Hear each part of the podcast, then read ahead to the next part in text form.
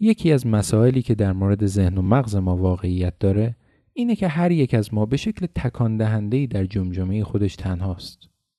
ما به زحمت و با ابزارهایی که تکامل و البته تمدن بشر در اختیارمون گذاشته تلاش میکنیم تا افکارمون رو با دنیای بیرون به اشتراک بگذاریم. اما برای همه ما پیش اومده که با احساس سرخوردگی ناشی از این حقیقت روبرو بشیم که نمیتونیم افکار و احساساتمون رو اونطور که شخصاً تجربهشون میکنیم به زبان بیاریم. زبان اگرچه غنی‌ترین ابزار ما برای ارتباط با دنیای بیرون به حساب میاد، اما این حقیقت رو تغییر نمیده که نه ما توان دسترسی مستقیم به محتوای ذهن دیگران رو داریم و نه دیگران میتونن با قطعیت بدونن که توی سر ما چی میگذره. متعاقباً این حقیقت به این معناست که هر کس تنها میتونه مستقیماً به مطالعه و بررسی یک ذهن بپردازه، ذهن خودش. اما آیا این شیوه مطالعه سابجکتیو ذهن با قواعد روش علمی در تضاد نیست؟ آیا عدم دسترسی مستقیم به ذهن دیگران میتونه به این معنا باشه که مطالعه علمی ذهن اساساً غیر ممکنه؟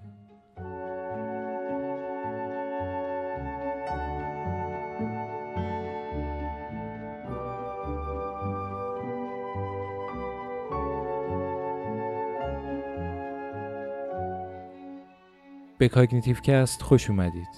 پادکستی برای شناخت ذهن، مغز و رفتار انسان. من نیما طلایی هستم، میزبان شما در اپیزود 2 از فصل اول کاگنیتیو کست با عنوان تاریخچه روانشناسی، درون نگری.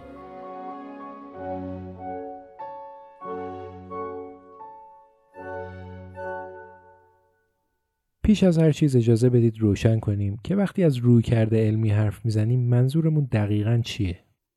منظور در واقع پایبندی به قواعدیه که علم برای اعتبارسنجی ادعاها به کار میگیره. روش علمی اصولی برای تعیین علمی بودن یا نبودن فرضیه ها داره که کار رو برای ادعاهایی که پیرو به قواعد علمی نباشن دشوار میکنه. البته چگونگی تعیین این قواعد محل اختلاف فلاسفه علم بوده و هست. اما در خصوص بعضی از این قواعد اجماع کافی وجود داره. به عنوان مثال هر فرضیه علمی باید آزمایش پذیر و تکرار پذیر باشه. یعنی نه تنها باید امکان آزمایش فرضیه مورد بحث وجود داشته باشه، بلکه پژوهشگران مختلف و نه فقط پژوهشگری که فرضیه رو ارائه کرده، باید بتونن فرضیه مورد نظر رو بارها مورد آزمایش قرار بدن. آزمایش پذیری و تکرار پذیری رو میشه تلاشی در راستای تضمین مطالعه ابجکتیو یا عینی پدیده مورد بحث دونست. ابجکتیویسم یا واقع گرایی در علم یعنی مطالعه پدیده‌های طبیعی به شکلی که مستقل از برداشت‌های سابجکت یا پژوهشگری باشه که پدیده مورد بحث رو مورد مطالعه قرار میده. به زبان ساده‌تر، تلاش برای تضمین عینی یا ابجکتیو بودن مطالعه یک پدیده در واقع تلاش برای تضمین این مسئله است که نتایج آزمایش مورد بحث مستقل از سلایق و سوگیری‌های پژوهشگران مربوطه است و با واقعیت تطابق داره. مسلمه که قواعدی که گفتم از اهمیت بالایی در دنیای علم برخوردارن، چرا که در جهان بینی علمی پایبندی به این قواعد در واقع تنها راه تضمین علمی بودن مطالعه یک پدیده و در نتیجه اطمینان از تطابق نتیجه آزمایش با واقعیت دنیای بیرونه. دقیقاً به دلیل اهمیت این قواعد که در هر حوزه جدید مطالعاتی رقابت شدیدی برای تعیین متدولوژی مناسب بین مکاتب مختلف در میگیره. به عبارت دیگه و همونطور که در اپیزود 0 توضیح دادم، در مرحله پیشا پارادایمی از تکامل یک شاخه از علم، هر مکتب روش خاص خودش رو برای مطالعه پدیده مورد نظر ارائه میکنه و مدعیه که این روش در واقع نزدیکترین روش به اصول و قواعد رویکرد علمی به حساب میاد.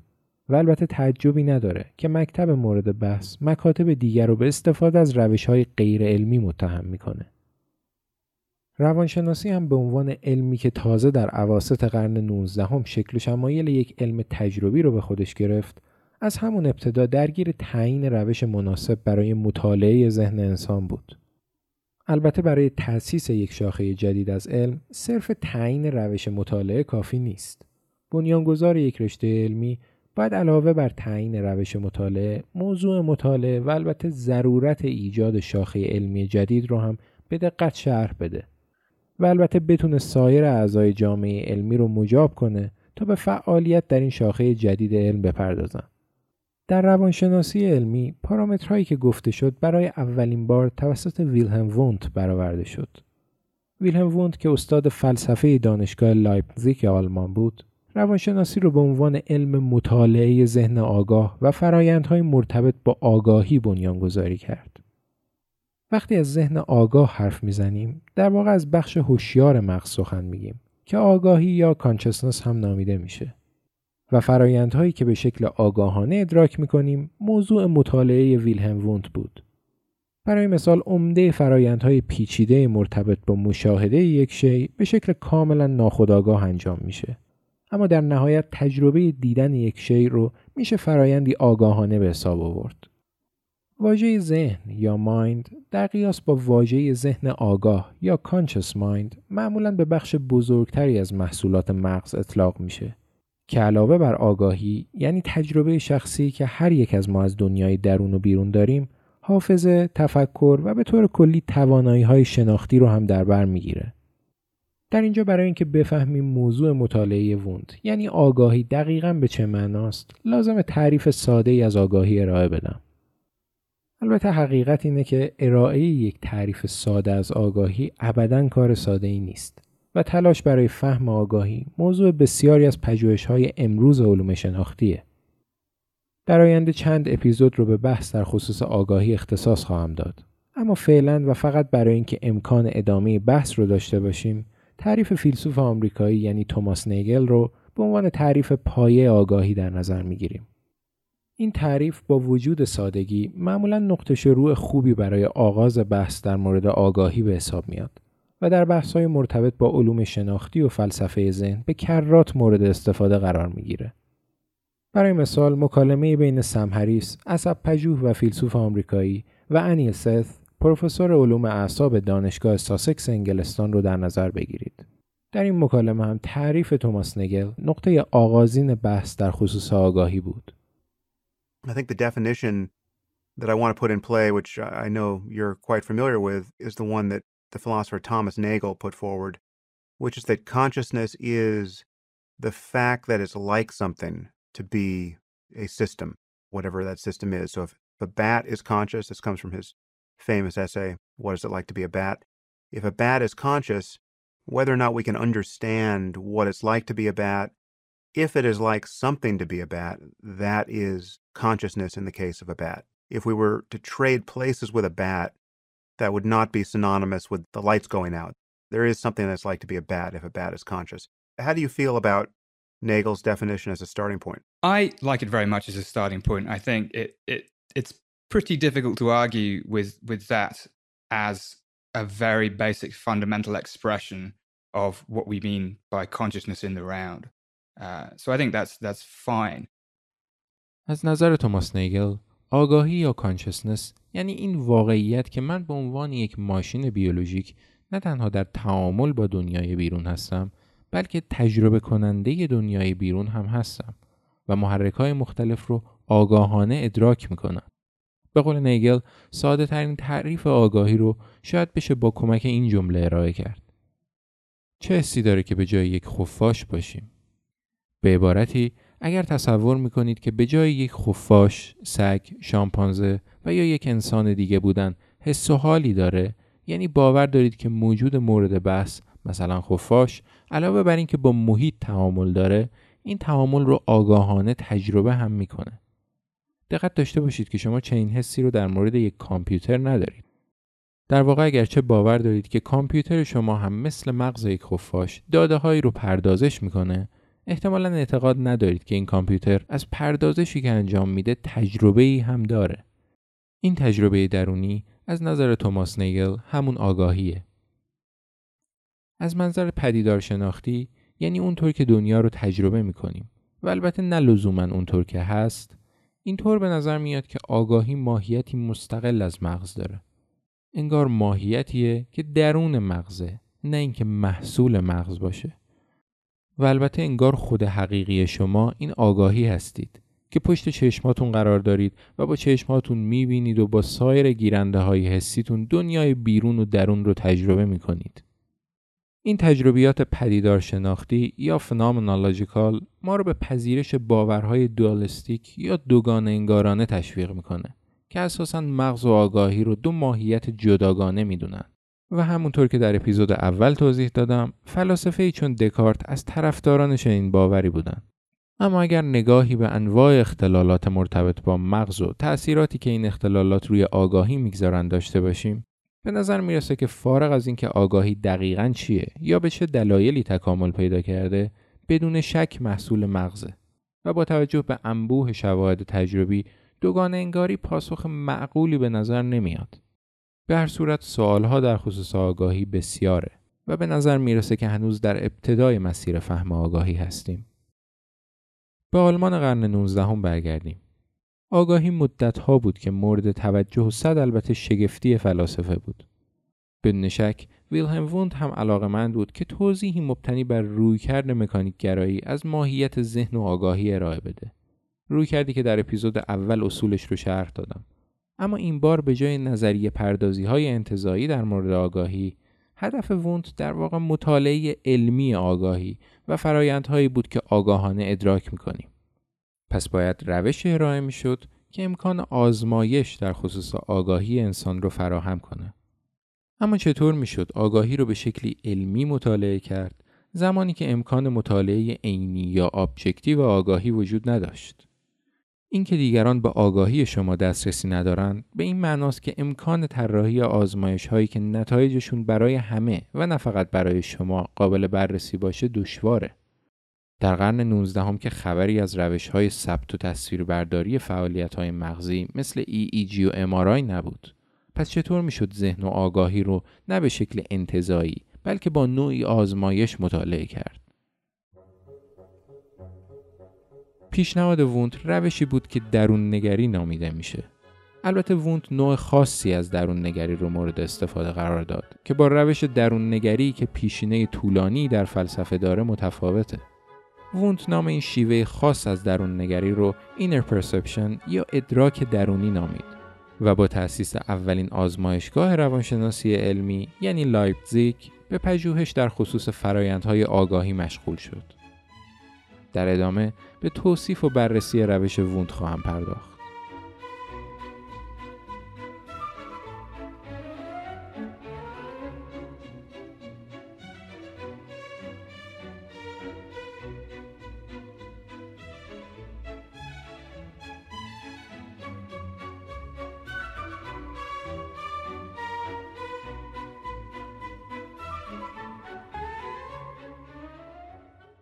همونطور که گفتم، استفاده از روش درون نگری در واقع بازتابی از این حقیقته که جز شما هیچ کس قادر به نگاه کردن دنیا از دریچه چشم شما نیست.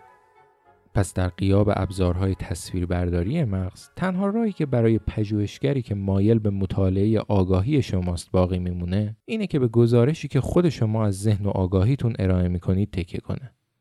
اینکه خود شما شیوه ادراکتون از دنیای بیرون و درون رو شرح بدید و از تجربه دریافت و ترتیب دریافت محرک‌هایی که به گیرنده‌های حسی شما میرسه بگید تا پژوهشگر سرنخ‌هایی از وضعیت ادراک آگاهانه این محرک‌ها توسط ذهن شما به دست بیاره.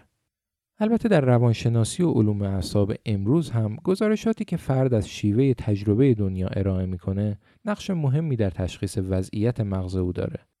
اما امروزه اعتبارسنجی این گزارشات با آزمون‌های تشخیصی و ابزارهای پیشرفته تصویربرداری مغز انجام میشه و گزارش‌هایی که خود فرد ارائه میکنه دیگه تنها ابزار ما برای فهم وضعیت ذهن و مغز او نیست.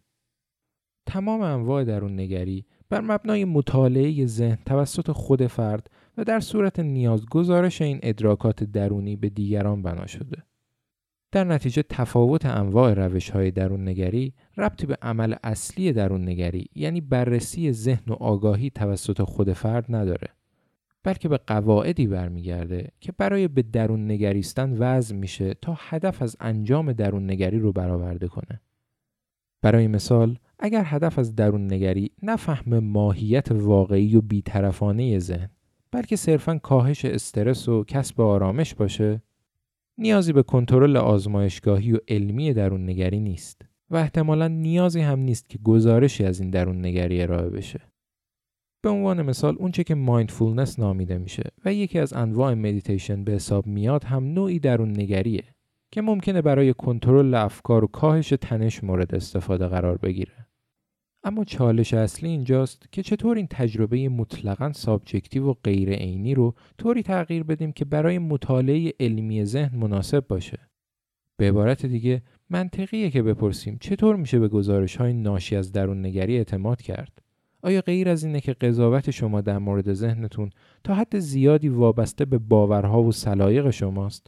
پس من چطور میتونم گفته‌های شما رو اعتبار سنجی کنم و مطمئن باشم که شما دارید در خصوص طبیعت ذهنتون صحبت میکنید و به واسطه انتظاراتی که از ماهیت ذهنتون دارید گمراه نشدید؟ البته این گمراه شدن وقتی هدف کاهش استرس باشه چندان اهمیتی نداره. اما اگر هدف برای مثال فهم بهتر سازوکار ادراک دیداری باشه، دخیل کردن انتظارات و سوگیری هامون میتونه مشکل ساز بشه. وونت از جمله کسانی بود که با وضع قوانینی تلاش کرد با چالش هایی که ذکر کردم فائق بیاد و در واقع نوعی از درون نگری رو ارائه کنه که برای مطالعه تجربه آگاهانه‌ای که از دنیا داریم مناسب باشه. اقدام اول وونت این بود که تا حد امکان فرایند تفکر یا رفلکشن رو در درون نگری محدود کرد. اگر آزمودنی یعنی فردی که مورد آزمایش قرار میگیره فرصت تفکر طولانی در خصوص تجربه مورد آزمایش رو نداشته باشه، پس احتمالاً گزارشی ارائه میکنه که کمتر تحت تأثیر سوگیری‌های شخصی قرار داره. برای جلوگیری از تفکر طولانی، وونت مدت ارائه محرک به آزمودنی رو به شدت کاهش داد و البته پروسه درون نگری رو به یک یا چند محرک کنترل شده بیرونی گره زد که باعث میشه درون نگری به شیوهی عینی‌تر برای مطالعه ذهن تبدیل بشه. پروفسور جان گابریلی از دانشگاه MIT نمونه‌ای از آزمایش‌های وونت رو شرح داده. So Wilhelm Wundt, who big figure in psychology, first textbook in psychology, first laboratory in psychology, did the following test of mental chronometry, simply measuring how long it takes you to do things. So he would wait, he would show you a light, and you'd simply press the button, and that would take about a fifth of a second. And then he would say, instead, let's you do this. If the light turns on and it's red, you push one button, and if it's green, you push another. So his idea was the motor system to push the button is about the same. The time to observe the light is about the same, but the difference between these two is how long it takes to make a choice. How long it takes to make a choice. And that difference, when he subtracts them, took about a tenth of a second by that measurement.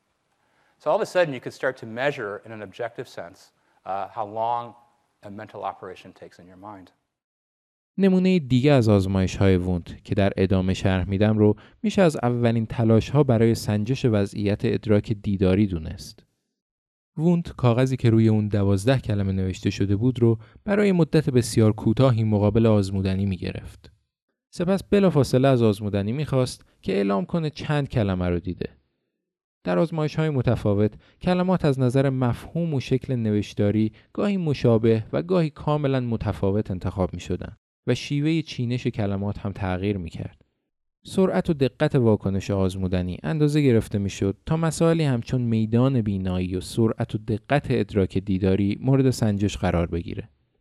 آزمایش هایی مثل دو آزمایشی که شرح داده شد، بارها و با آزمودنی های مختلف تکرار میشد تا نتیجه قابل اتکا از وضعیت بخشی از توانایی های ادراکی فرد ارائه کنه.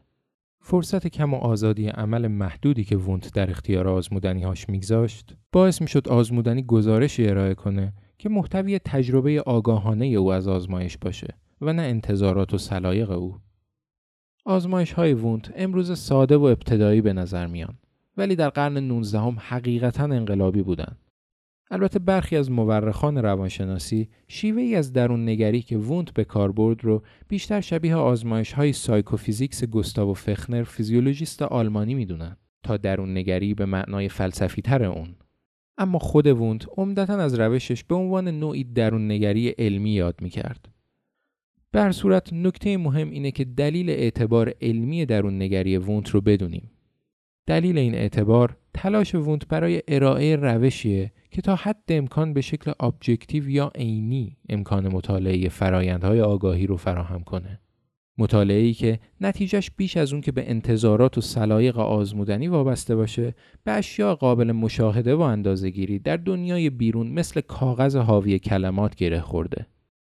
اگر از تاریخچه روانشناسی اطلاع داشته باشید، احتمالاً میدونید که درون‌نگری در نهایت توسط مکتب رفتارگرایی به شدت مورد انتقاد قرار گرفت و به حاشیه رانده شد. اما تا اینجای کار که به نظر نمیرسه روش ووند چندان غیر علمی بوده باشه. پس چرا رفتارگرایی، یعنی مطالعه رفتار به جای مطالعه ذهن، به رویکرد غالب روانشناسی در قرن 20 تبدیل شد؟ جواب نه به عملکرد ووند، بلکه به عملکرد یکی از شاگردان ووند برمیگرده. اساساً درون‌نگری نه در آلمان، بلکه در یک کشور دیگه با انتقادات عمده روبرو شد. کشوری که بیش از اون که میزبان روش ووند در بکارگیری درون‌نگری باشه، میزبان نوع دیگه‌ای از درون‌نگری بود که مطالعه ذهن رو به تدریج به روندی سلیقه‌ای و غیرعلمی تبدیل کرد. این شیوه درون‌نگری که بیشتر به فرم کلاسیک و فلسفی درون‌نگری شباهت داشت، توسط ادوارد تیچنر و در قالب مکتب ساختارگرایی معرفی شد و کشوری که میزبان تیچنر و مکتب جدیدش بود، آمریکاست.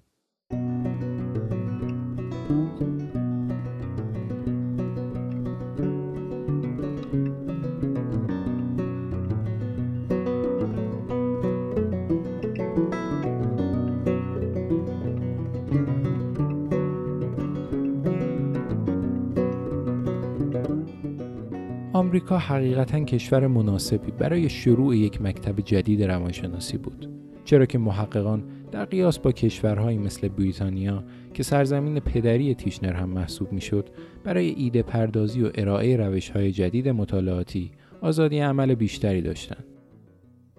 با این وجود نظام اقتصادی آمریکا برای مکتب ساختارگرایی تیچنر تبعاتی رو به همراه داشت. حقیقت اینه که با وجود آزادی عمل بیشتر روانشناسان، پژوهش‌های مشابه پژوهش‌های ووند در آمریکا به سختی قابل انجام بودند، چرا که کاربردی بودن نتایج تحقیقات در آمریکا یک پارامتر مهم برای جذب سرمایه‌گذار به حساب می‌آمد.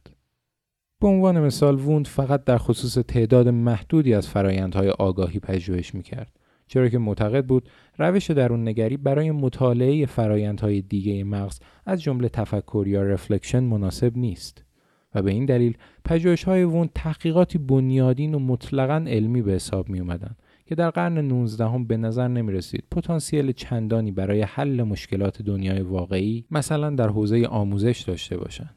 انجام چنین پژوهش‌هایی در آلمان مشکل ساز نبود، چرا که بودجه تحقیقات عمدتاً توسط دولت تأمین می‌شد.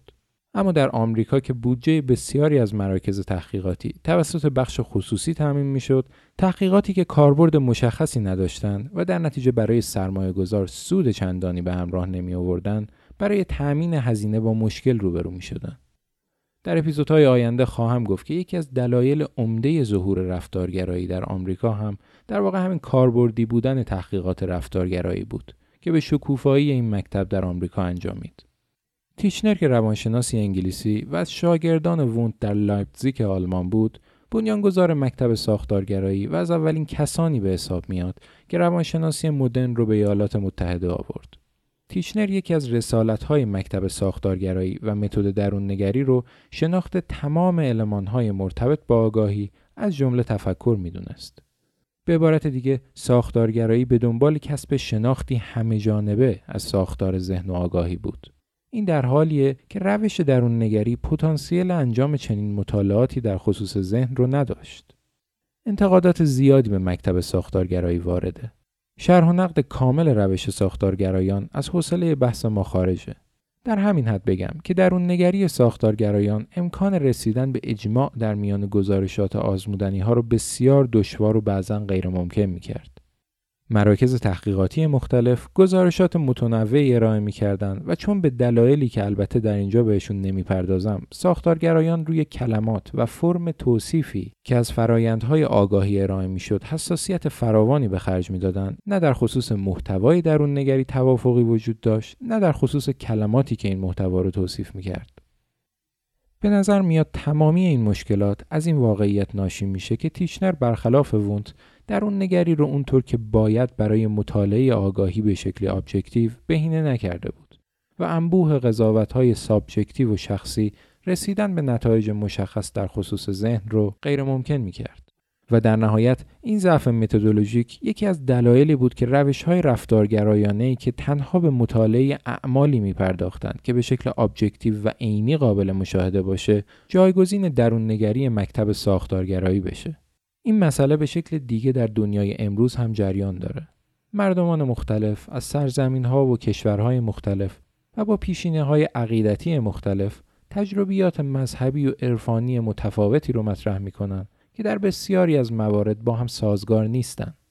همونطور که گفتم در تعریف عام درون‌نگری هر نوع به درون‌نگریستن که به کسب شناخت منجر بشه رو میشه درون‌نگری به حساب آورد. اما برای کسب شناخت علمی باید قواعد روش علمی رو برای کنترل این درون‌نگری‌ها به کار گرفت.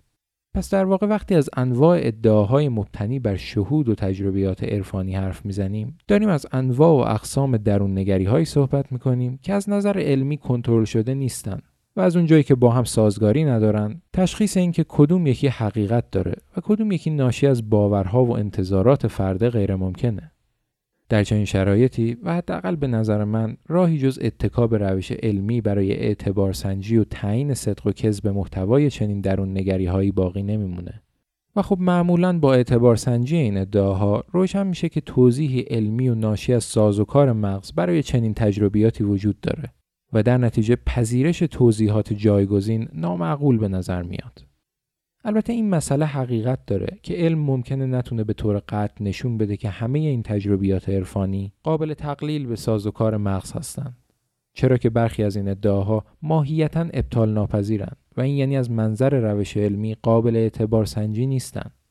اما دقت داشته باشیم که تنوع چنین ادعاهایی و البته ناسازگاری این ادعاها در تقابل با هم به این معناست که در غیاب اعتبار سنجی علمی بسیاری از این تجربیات شانس برابری برای واقعی بودن دارند، همونطور که درون‌نگری‌های مختلف مکتب ساختارگرایی شانس برابری از واقعی بودن داشتند.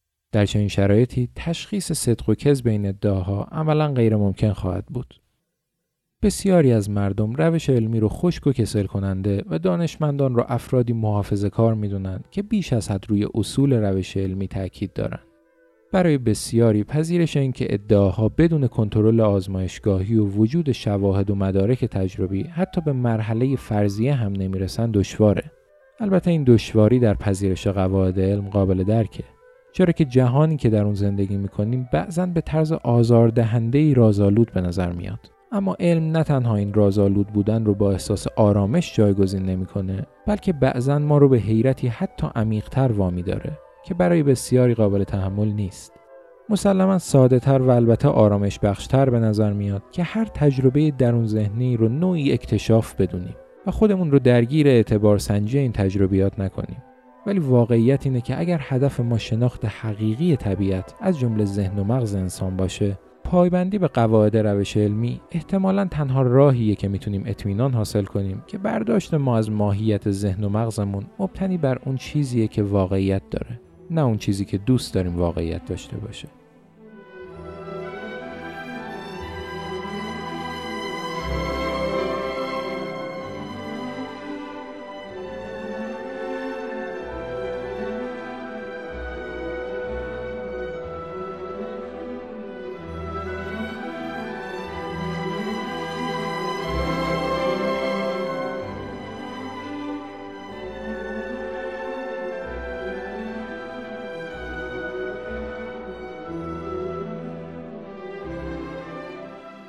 ممنونم که شنونده این قسمت از کاگنیتیو کست بودید.